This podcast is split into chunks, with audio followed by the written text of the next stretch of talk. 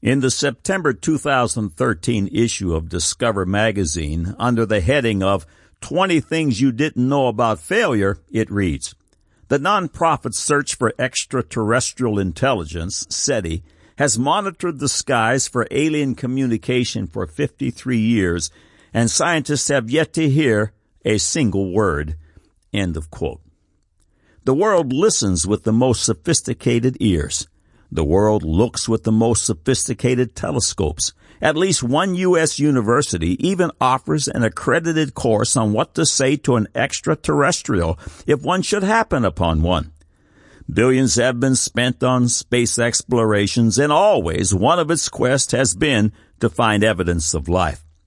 Is there life in outer space? The answer is yes. Not only does the Bible declare that there is, but it even tells where. Are extraterrestrials walking around here upon earth and intermingling in the affairs of men on a personal, national, and global level? The answer is without a doubt, yes. Has anyone spoken to extraterrestrials? Yes. Is there a parallel universe here upon the earth and can one participate in both universes and know it?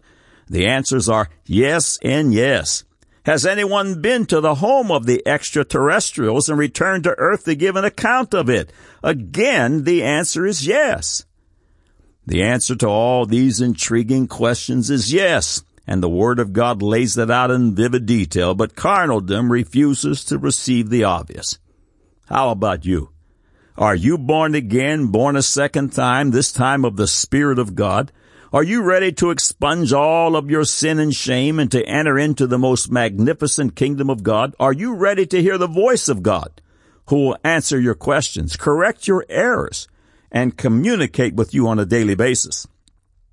If your answers are yes, then today is your day of salvation. Click on the Further with Jesus for childlike instructions and immediate entry into the kingdom of God. Today, an exciting new adventure begins. Now, for today's subject. God said, Joshua chapter 14, 1 through 5, And these are the countries which the children of Israel inherited in the land of Canaan, which Eleazar the priest, and Joshua the son of Nun, and the heads of the fathers of the tribes of the children of Israel distributed for an inheritance to them. By lot was their inheritance, as the Lord commanded by the hand of Moses for the nine tribes and for the half tribe. For Moses had given the inheritance of two tribes and an half tribe on the other side Jordan, but unto the Levites he gave none inheritance among them. For the children of Joseph were two tribes, Manasseh and Ephraim. Therefore they gave no part unto the Levites in the land, save cities to dwell in, with their suburbs, for their cattle, and for their substance. And the Lord, as the Lord commanded Moses, so the children of Israel did, and they divided the land. God said, Proverbs 30 verse 6, And thou, uh, add thou not unto his words, lest he reprove thee, and thou be found a liar. God said, Psalms 119, 160, Thy word is true from the beginning, and every one of thy righteous judgments endureth forever. Man said, the Bible, its historical record, its chronology, and all its amazing accounts are not to be taken literally. Now the record. A few foundational paragraphs from the God said, man said feature, David and Solomon, archaeology says yes. Why all the denial when the accuracy of the word of God is lifted up? An entire cadre of anti-gods and partializers stand up to challenge and to jeer from the sidelines such a demonstration of foolishness?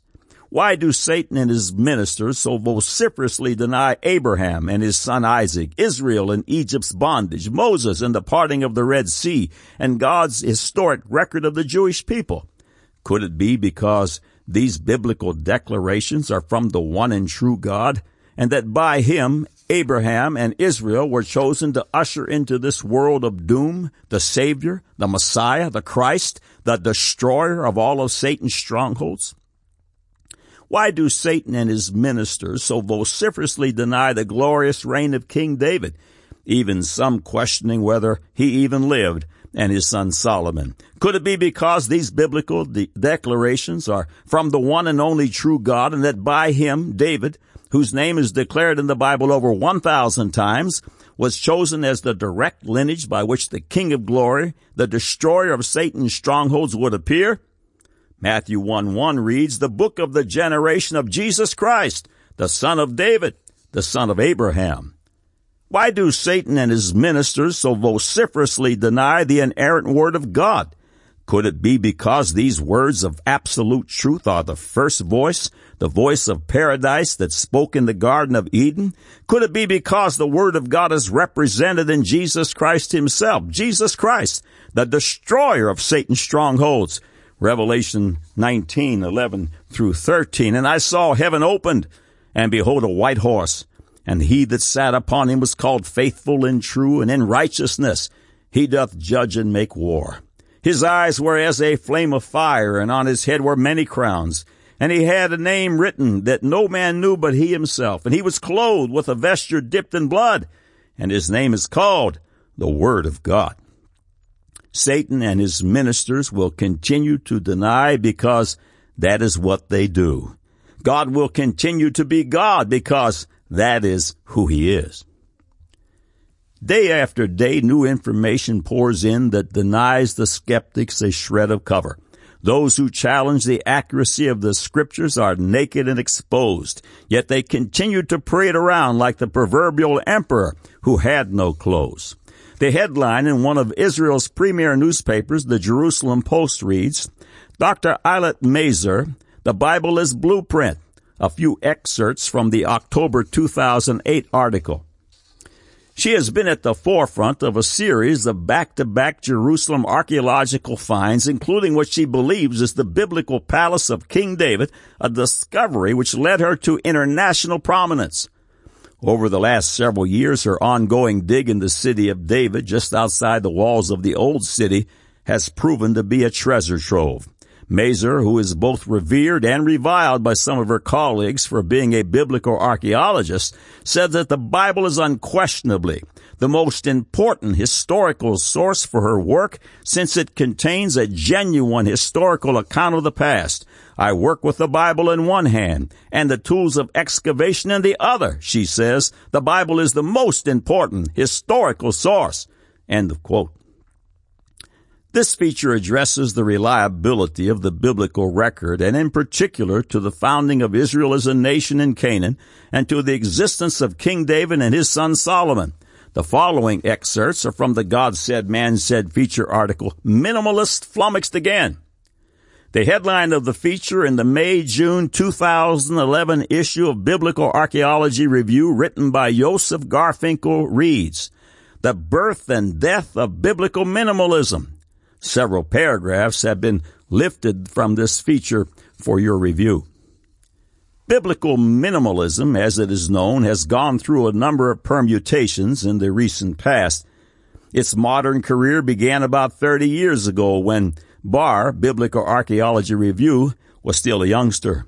Since then, it has been part of the ongoing debate regarding the extent to which historical data are embedded in the Hebrew Bible. Much of the discussion focused on the biblical narrative about the 10th century BC, the time of David and Solomon, the period known as the United Monarchy. Was there a united monarchy? Were David and Solomon kings of a real state? Indeed, did they actually exist? Or were they simply literary creations of biblical writers? For the minimalist, King David was about as historical as King Arthur. The name David has never been found in an ancient inscription. Hardly had the minimalist argument been developed, then it was profoundly undermined by an archaeological discovery. In 1933 and 1934, several fragments of an Aramaic stela were found in the long-running excavation of Tel Dan led by Abraham Biran of Hebrew Union College in Jerusalem. The historical references in the inscription and the paleography of the writing made it clear that it dates to the ninth century BC. Moreover, the text specifically mentions a king of Israel and a king of the house of David, that is, a king of the dynasty of David. This discovery led to a re-examination of the well-known Mesha stela, a contemporaneous Moabite inscription discovered more than a century ago. Andre Lemaire, a senior paleographer at the Sorbonne, identified in that text an additional reference to the house of David. This was subsequently confirmed by Emile, uh, excuse me, by another uh, senior paleographer, Emile Puech, of the French Bible and Archaeology School in Jerusalem. Thus, there is at least one and possibly two clear references to the dynasty of David in the 9th century BC, only 100 to 120 years after his reign. This is a clear evidence that David was indeed a historical figure and the founding father of a dynasty. This led to the collapse of the minimalist paradigm in which David was little more than a myth. There was a David, he was a king, and he founded a dynasty. End of quote. When confronted with the discoveries, the minimalists regrouped and in an effort to support their position, they challenged the dating, again from Biblical Archaeology Review. According to the low chronology, urbanization in Israel and Judah occurred only at the end of the 10th century BC, and David and Solomon were not rulers of a kingdom, but rather local tribal leaders.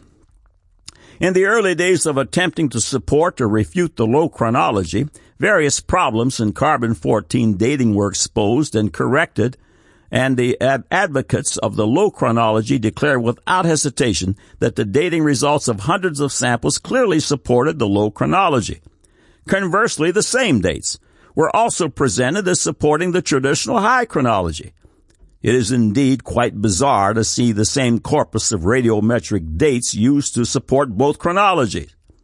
More recently, more reliable radiocarbon samples were tested from Megiddo, uh, stratum K4, Yokneam, stratum uh, 7, and Tel Keisan, stratum 9A, all in Jezreel Valley and Akko Plain, that is, all in the northern kingdom of Israel. These layers represent the last Iron Age 1 settlement in each site. All of these strata were followed by destruction layers, which made dating more reliable. These results were written up in 2007, although not published until 2009 by Finkelstein and his colleague Eli Piasetzky. The results show an uncalibrated weighted average destruction date of 2852 plus or minus 13 years BP. BP means before present. After calibration, the date is around 1000 BC. This is exactly the dating indicated by the traditional high, high chronology decades ago. Thus, Finkelstein is not only the founding father of low chronology, but also its undertaker. The argument that Judah was an agrarian society until the end of the 10th century BC and that David and Solomon could not have ruled over a centralized, institutionalized kingdom before then has now been blown to smithereens by our excavations of Khirbet Qeiyafa, where we have been in the field for the past four summers. End of quote. Discovery after discovery confirms the glorious accuracy of the Word of God. The skeptics howl, but the truth is oblivious to their cries. The July 31, 2013 headline at foxnews.com reads, Message decoded. 3,000 year old text sheds light on biblical history. Several paragraphs authored by Sasha Bugorsky follow. A few characters on the side of a 3,000 year old earthenware jug dating back to the time of King David have stumped archaeologists until now, and a fresh translation may have profound ramifications for our understanding of the Bible. Experts had suspected the fragmentary inscription was written in the language of the Canaanites, a biblical people who lived in present day Israel. Not so, says one expert who claims to have cracked the code. The mysterious language is actually the oldest form of written Hebrew, placing the ancient Israelites in Jerusalem earlier than previously believed. Hebrew speakers were controlling Jerusalem in the 10th century, which biblical chronology points to as the time of uh, David and Solomon. Ancient Near Eastern history and biblical studies expert Douglas Petrovich told FoxNews.com. Whoever they were, they were writing in Hebrew like they owned the place, he said. First discovered near the Temple Mount in Jerusalem last year, the 10th century BC fragment has been labeled the Ophel inscription, pardon me. It likely bears the name of the jug's owners and its contents. If Petrovich's analysis proves true, it would be evidence of the accuracy of Old Testament tales If Hebrew as a written language existed in the 10th century, as he says, the ancient Israelites were recording their history in real time as opposed to writing it down several hundred years later. That would make the Old Testament an historical account of real life events. According to Petrovich, archaeologists are unwilling to call it Hebrew to avoid conflict. It's just the climate among scholars that they want to attribute as little as possible to the ancient Israelites. End of quote. Satan and his ministers will continue to deny because that is what they do. God will continue to be God because that is who he is. God said Joshua 14, 1 through 5, and these are the countries which the children of Israel inherited in the land of Canaan, which Eleazar the priest and Joshua the son of Nun, and the heads of the fathers of the tribes of the children of Israel distributed for inheritance to them.